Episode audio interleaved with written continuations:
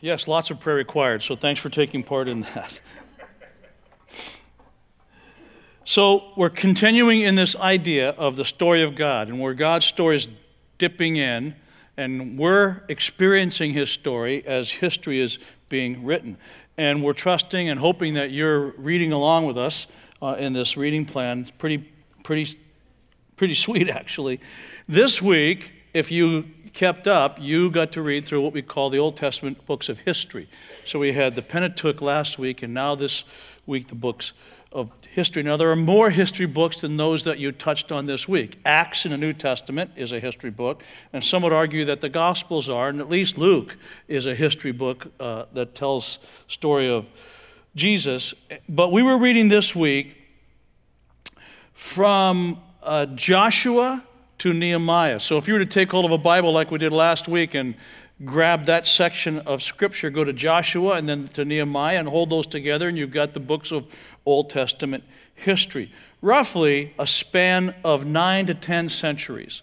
So you have Joshua and the conquest of Canaan, which was 1300, 1400 BC, depending on the scholar you're reading. And then all the way to the rebuilding, the exile and the rebuilding of Jerusalem, which was four or 500 years before, uh, before Jesus. It includes such events as, like I mentioned, the conquest of Canaan. So you come, Jew, Jerusalem or Israel comes, excuse me, Israel comes from the wanderings and then begins to take the land that was promised to them. You have, after that time, you have the period of the judges. So Israel was led by gifted judges who had gifts of discernment, and God was actually leading through these people. So you have warrior leaders, and then you have judges who were also often warriors, and the first female leader of Israel, who was a warrior woman, uh, uh, Deborah. Hope you read about Deborah. And then you have this season of kings. Israel demanded a king. We're, we're done being led by God, we want a king. So you have Saul and you have King David. David's a major figure, of course, in these readings. King David, his son King Solomon. You have the ministry of the great prophets, especially the prophet Elijah that we read about uh, this week. You have Israel's exile, so they quit being faithful to God and they're exiled. They're, they're put, put out, uh, dominated by another nation. And then Ezra and Nehemiah coming from exile back to Jerusalem to rebuild the, law, the wall, to reestablish the teachings of God and try to reconcile and rebuild the city of Jerusalem and the spiritual lives of the people. And these events and many more, all in that book of Old Testament, that section of Old Testament history books. There are themes that are moving through this theme of God's story intersecting with our stories. In fact, us living out God's story and this whole movement toward Jesus. And one of the themes that I saw this week was really interesting, and I wanted to focus on that this morning. And I'll begin by asking you a question. We'll have a little fun with it, but we're going someplace, so trust me on this. And here's the profound question What do King David and Bruce Bochy have in common? That's the question that gets us launched. Now, listen, you know I'm a Dodgers fan, right? I mean, I'm a massive, hormonal, crazy, since I was a kid, throw stuff against the wall Dodgers fan. I've been praying this year that God would give me the gift of not hating the Giants because I actually had this prayer Lord, baseball season starting again. Baseball season and baseball is ruined for me because of this rivalry. I've been a Dodgers fan since I was a kid, grew up in the Bay Area. It's never been fun time baseball season for me. So, I'm serious. I need to not hate the Giants. I want to just enjoy baseball again. So, can I please just root for my team, enjoy the brilliance of the Giants, and not hate them, especially since so many people I'm called to serve love them? So, you know, I need a little help being a faithful pastor here. And he's been answering that. We're working on that prayer. But he's, he's, he's been mostly answering that prayer. But I want to ask a question, and so I couldn't put Bruce Bochy up in a Giants uniform. I mean, just had to take a half step. I took a half step towards you, okay? That's a half step towards you. But the question still remains, and David's looking good there. The question is, what do Bruce Bochy and King David have in common? And here's the answer.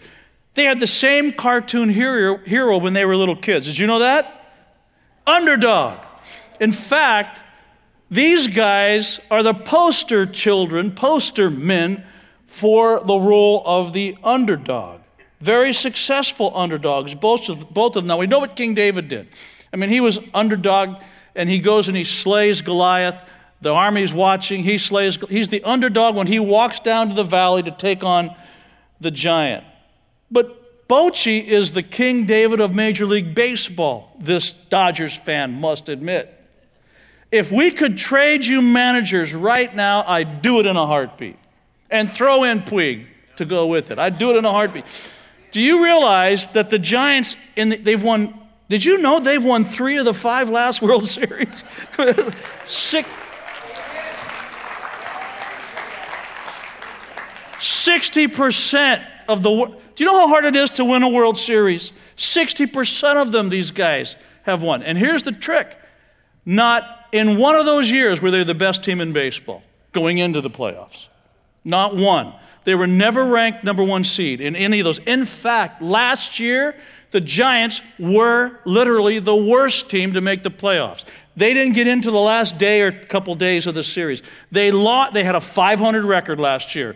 They were the worst wild card team to have to get a play in. They lost as many games as they won. Bruce Bochy from that dugout was brilliant, and he played the role of the underdog so well and always has played it so well. I've got to give him his props. He, he didn't know it, but he was living out a great illustration of one of the primary themes that's woven in these history books the idea of an underdog. In fact, I've entitled this message, The Underdog God. And here's the theme you see when you're, maybe you saw it. You get story after story after story, event after event after event in these books of history, right up to the building of the wall where God seems to love somebody who really should not have a chance. In fact, you have situations where God felt like Israel had too much going for her. And so he wanted to make it more difficult for her before she went and took on whatever challenge she was taking on. And the reason was you have this thread all through these books and these stories. The reason was he wanted to make sure that there was no question about the true reason she was being victorious. It's not hard enough. I'm going to make it harder. Why? So there'll be no doubt the real reason you did well. No doubt who's responsible for your success. It's like er, in the first gathering we were singing, and I was praying during one of the songs, and I was praying the Lord's Prayer. Something in the song reminded me of this your kingdom come, your will be done. For yours is the power and the glory. It's all yours, Lord. And I was going off on this prayer while the rest of the congregation was singing. And that's the thing he's trying to remind us of all throughout this text with this theme. The giants won in spite of their weaknesses and in spite of my prayers. But let that go. We'll let that go. But in God's story, as we read it this week in these books of Old Testament history, He seems to prefer human weakness. He's drawn to human weakness. He cho- seems to choose weakness to show His power through our powerlessness. He's attracted to powerlessness, and He loves to insert Himself there. This theme of yielding to and trusting in God as his story is being written into and through human history, as his story is being written into and through human history. This story is going someplace. This novel is different in a sense because we already know the ending, and the ending, the way things are going to be one day, is drawing all of humanity and all of history toward it. And this great, fantastic crescendo of God's victory and everything that's wrong being made right, and everything that's broken being made whole, and everything that's lost being found, and everything that's discarded being loved. But God chooses to stack the deck against Himself while we're in that pro- process in order to remind us, in order to prove His trustworthiness, His power, His authority, and even his love. Let me give you some examples of that from this week's reading. Key examples of this underdog theme that God seems to love. These are just, these are just some high points. With Joshua, you saw that Michael read the beginning of this Jericho story during the middle of our music worship.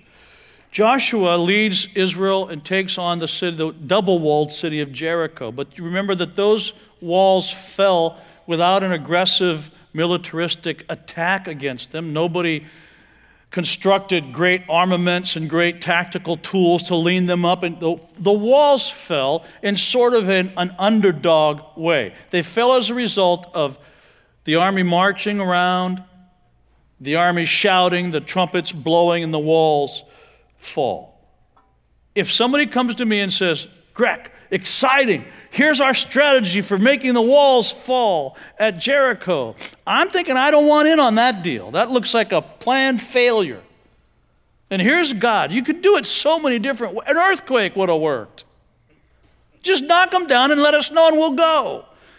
But he shows this, he, he, he involves Israel in this absurdity and then shows power through human absurdity. And I love the fact that the only people in that whole city that were spared were people who were members of a harlot's family, a throwaway. The Lord says, Wait, time out. That one there that everybody's been using, talking about, and despising, of all the people in here, she lives. In fact, all of her family and her household, they live. Everybody else, it's over. He loves weakness. He's drawn to those who feel like they've lost him. You've got Gideon and his army. Remember the story of Gideon and his army? We read about that in this reading this week. Where they're going to go down and take on the Midianites. The Midianites were actually uh, joined with some others as well. And they have an army that's described in Scripture as being as numerous as locusts. In other words, it's too big to even put a number to it. Go ahead, count a swarm of locusts. I dare you. That's how the Bible describes the size of this army ominous. And Gideon has 33,000 soldiers. That's no small army. But God says, oh, as large as locusts, count them like locusts. You've got 33,000. Good luck. No, he doesn't say that. He says, wait, 33,000 is too many. You beat them with 33,000, it won't be really obvious who actually beat them. Go ahead and trim it down. Do you know that by the, by the time they were done with the trimming, they had trimmed that army by over 90%, down to 300 soldiers. And then God said, okay, those are crazy enough odds for me.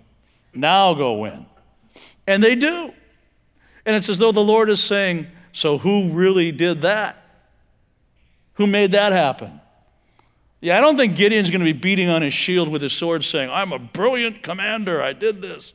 No, it must have been the Lord. Against all odds, winning with both hands tied behind his back. That's what God seems to love to do, shows up with Gideon. Then you've got this shepherd boy David. You know, when he was originally anointed, sort of secretly, but he wasn't even there when all the sons of Jesse come down and the prophets go to anoint one as the future king.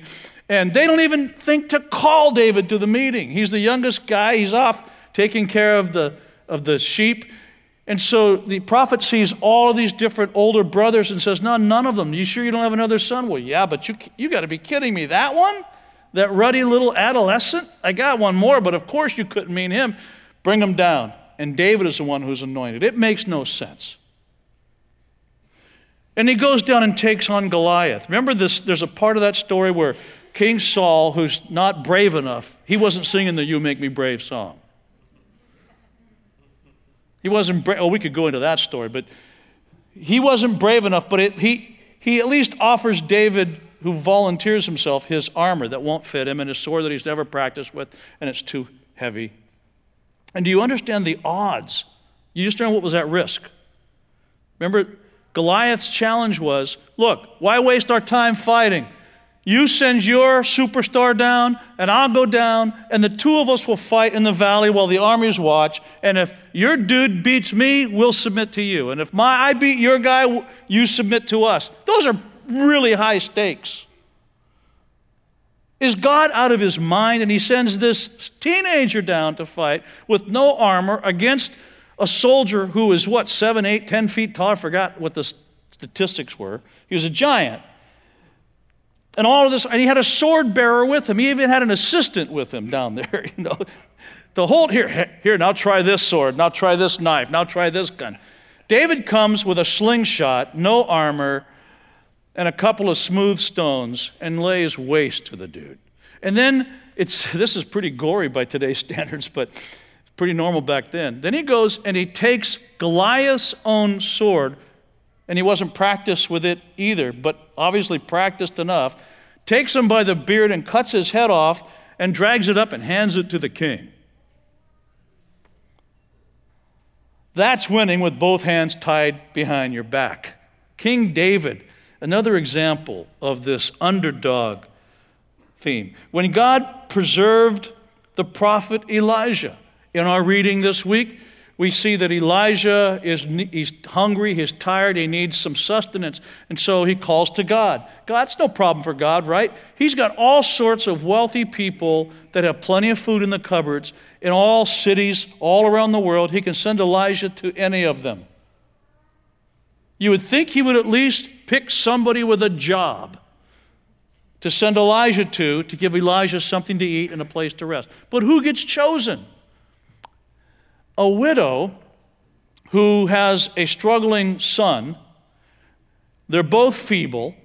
And when Elijah comes and sees the one that God chose, he says to her, Hey, fix me something to eat. And she says, All I have, all I have left is a handful of flour and a little bit of oil. That's it. I have nothing else. I was going to go cook what amounts to a pancake as a last meal for my son and me before we died. That's all we have. And Elijah, in great pastoral sensitivity, says, Fix me something instead. and her, in great faith, does it. I mean, she must have been thinking, We're going to die anyway, might as well bless a prophet. And the scripture says the flour never ran out, the oil never ran out, and she was cared for. But my question is God, of all the options you have to take care of, why do you choose the one least likely to succeed when you measure her resources?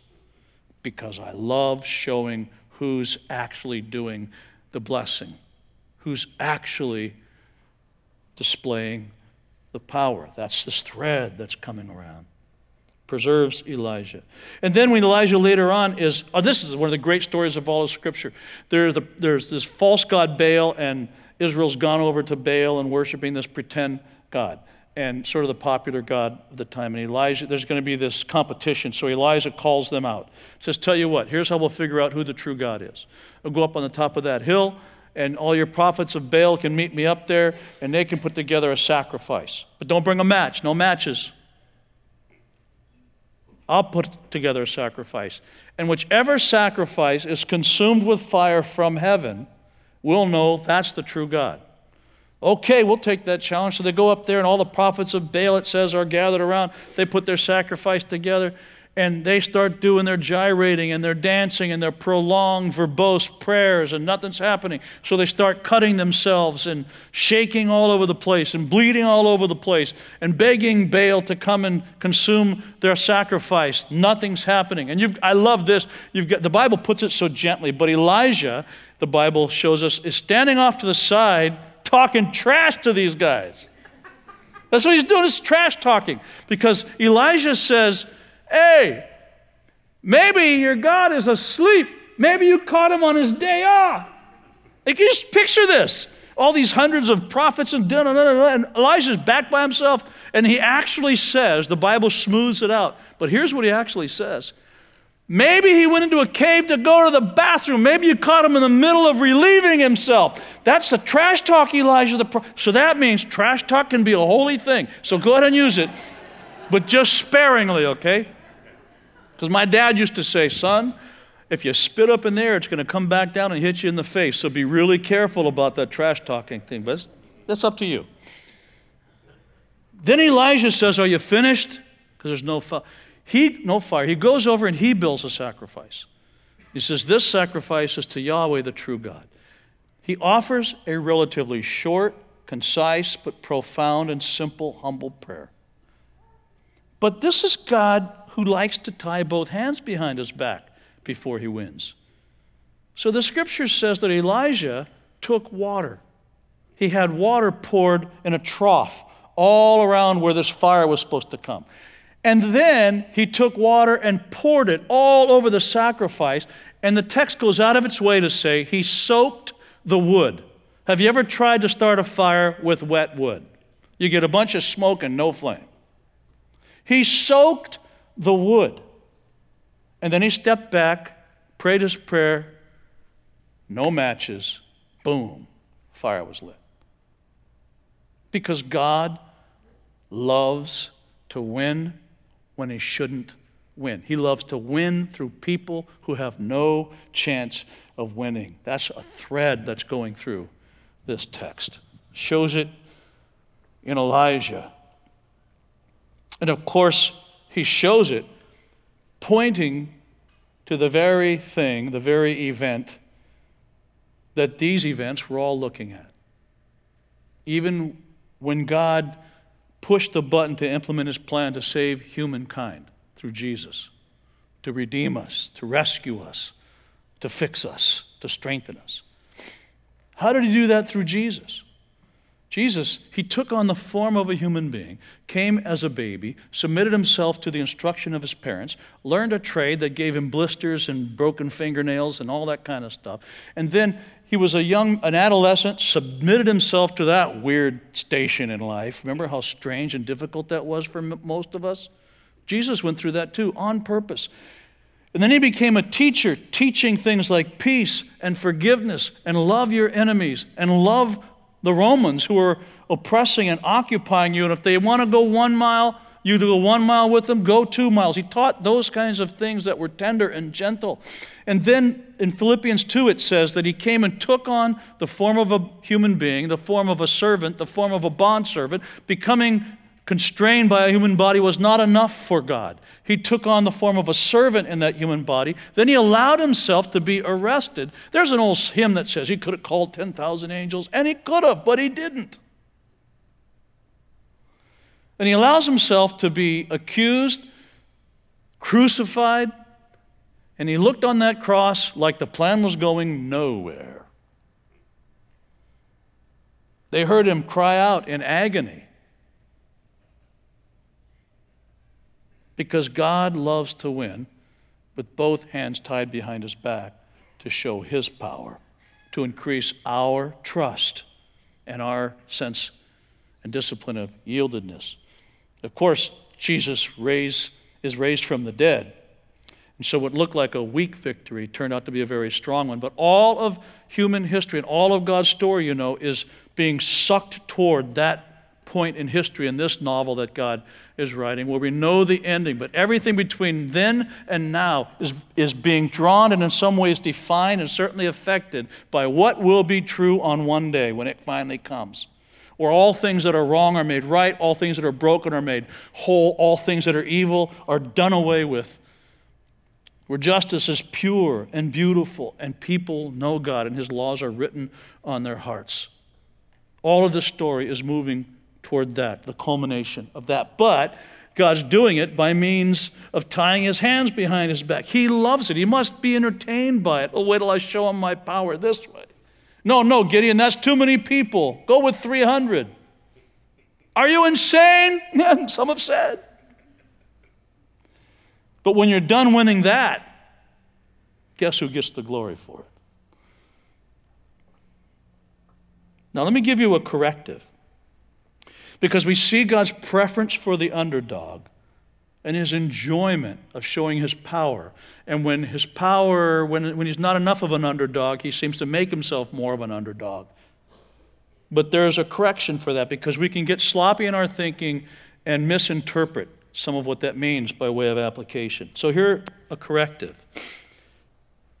God chooses to work through the poor in spirit, not the poor in motivation. He loves winning when both hands are tied behind his back and even behind our backs. But that doesn't mean that's different than him loving to find somebody who's not going anywhere, not trying anything, not doing their best, not giving God their best. He loves to work through the poor in spirit, not the poor in motivation. He'll work with the poor in motivation. He chooses the humble, not the slothful. So let's not misunderstand what this theme is that's being found through the Old Testament. He'll still work with the slothful. He still loves the slothful. I mean, he loves me. But that's not what we're talking about here. This is not a license to do nothing, accomplish nothing, set no goals, sit around and get calluses on your rear end. But the poor in spirit, those who know where the real power and success comes from, man, he gets a kick out of working through you. So I have another question. It doesn't have anything to do with Bruce Bochy, but it's a question that we should ask with every sermon or teaching. Two syllables. So what? So I see this theme. I see God cutting an army from 33,000 down to 300 so that he can show who really has it. But so what? What does that what does that mean for me today? How does that touch my life? And what I want to do with the time that I have left, these last seven or eight minutes, is offer some more questions. But these are questions that I'm going to offer to you. And then I want to invite you to sit in silence and ask the Holy Spirit, hey, God, Holy Spirit, inform me of something here. I want to reflect on that question. And we'll ask the question, and I'll give you a minute or two to be silent and reflect on it. If you want to take some notes, I would advise it to come back to later on. But in light of this theme, let's try to find the relevance now of that, the application of that for our own lives. And here's the first question. I'll ask it and we'll sit in silence for a little bit around it. Apparently, you are enough for God. But is God really enough for you, like we've just sung? Is God enough for you? What are you aware of right now that needs to be surrendered with no expectations so He can truly lead you in spite of the odds? What are you aware of in your life? Is God really enough for you? What are you aware of that needs to be surrendered in spite of the odds with no expectations? Is He enough or not? To be silently stewing on that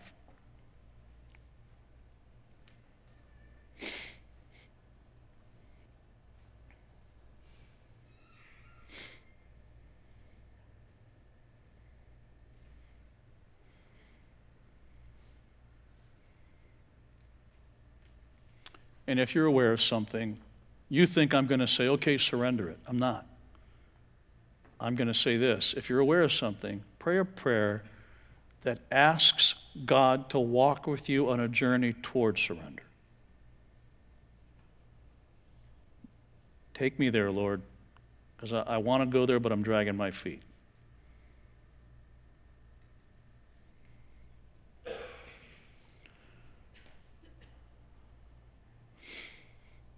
Question two. You can come back to these later. I know I'm not giving you enough time.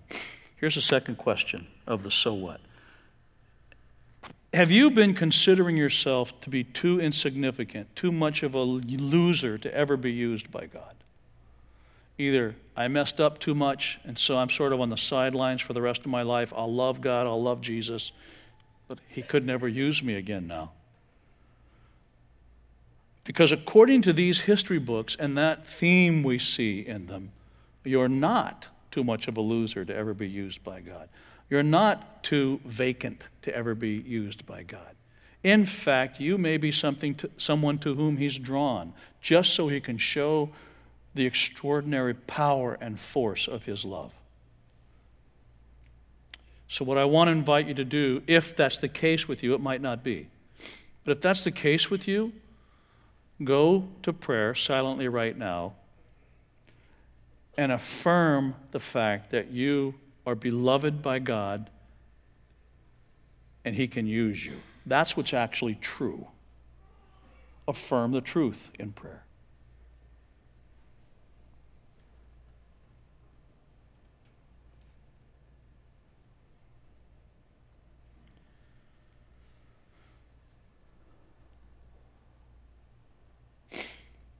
Last question.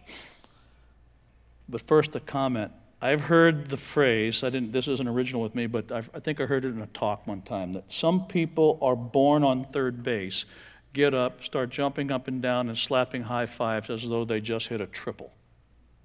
But they were born there. With that in mind, let me ask this question What victories and accomplishments have you experienced in your life that you need to be that need to be acknowledged as God's doing with your cooperation instead of your doing with God's cooperation. So what promotion, what raise did you get? What shining child did you raise? Whatever it is that you would think, these are the shining moments in my life. What victories or accomplishments have you experienced that need to be recognized as God actually being the one behind it even though you had a lot to do with it. I don't mean to imply we have nothing to do with the outcomes of our lives. We actually do. But this is an army of 300 beating a much larger army anytime we have a victory in our life. What needs to be acknowledged as God's doing with your cooperation? Let Him speak to you about those things and acknowledge them. Just thank Him very humbly.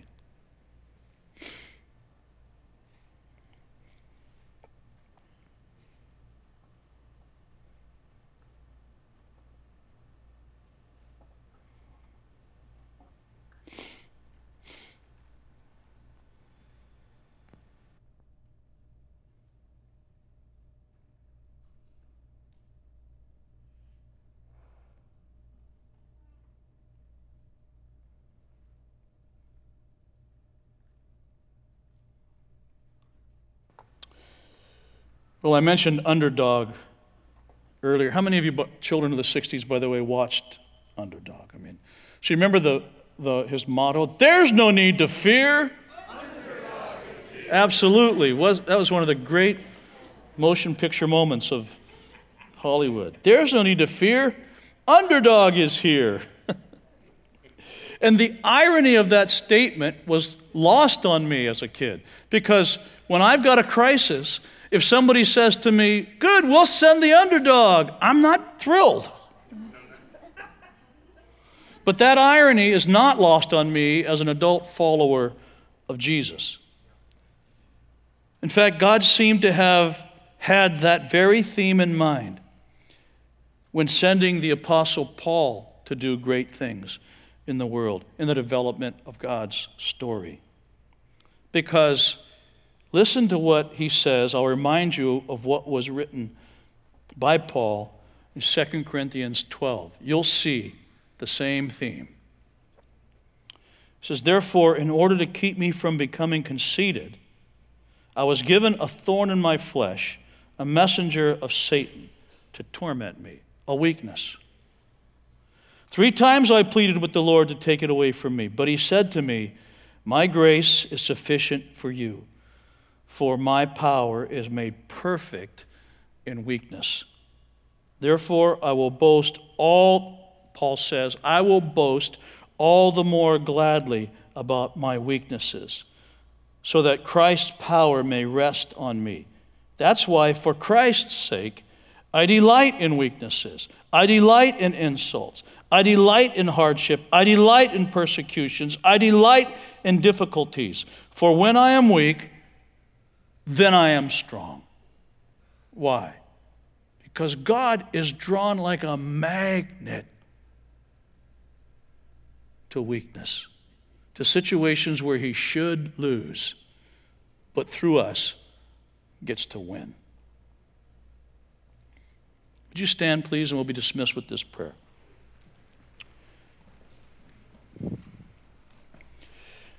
Lord, I don't have to tell you that we've come in to these doors today with all different life experiences. I know that some of our dear friends are going to bury a mom this weekend, have come together from Japan and all different places to bury their mom. But in that situation, in that weakness, or weaknesses like it, pray that they would, in the middle of their grief or whatever struggle we bring into this room, remember that you are standing by to show your strength in ways that make no sense. But we'll still take them even though we can't make sense of them. Ways that bring peace, comfort, determination. Others have come with deep worries. I mean, they were, some of them expressed as people came up forward here earlier, wondering how in the world anything good is ever going to come out of that. Is everything stuck? Is anything ever going to change? Pray, Lord, that you would give them the ability, the divine ability. That's the only way we can have that ability to lean into that challenge and that weakness. And to remember what Paul said when I'm weak, he is strong. And to get to the place where we're able to say, Christ is enough for me. To know that I have His favor, to know that He looks at my life and gives me an affirming nod. That's enough for me. Give us strength from that realization, oh God. And let us be a people that's different than the people among whom we live. Let us be a people of faith that's our request, Lord. That's a good request, isn't it, Lord? Grant it, please. now, church, may the Lord bless you. May the Lord keep your head above water. May the Lord lift his countenance to you. And when he lifts his countenance to you, may you see a smile on his face. And leave here today hearing him say, when he looks at each one of you as an individual, something like this, because I'm sure he says it taking your cheeks in his hands, saying, This one, I'm especially fond of this one.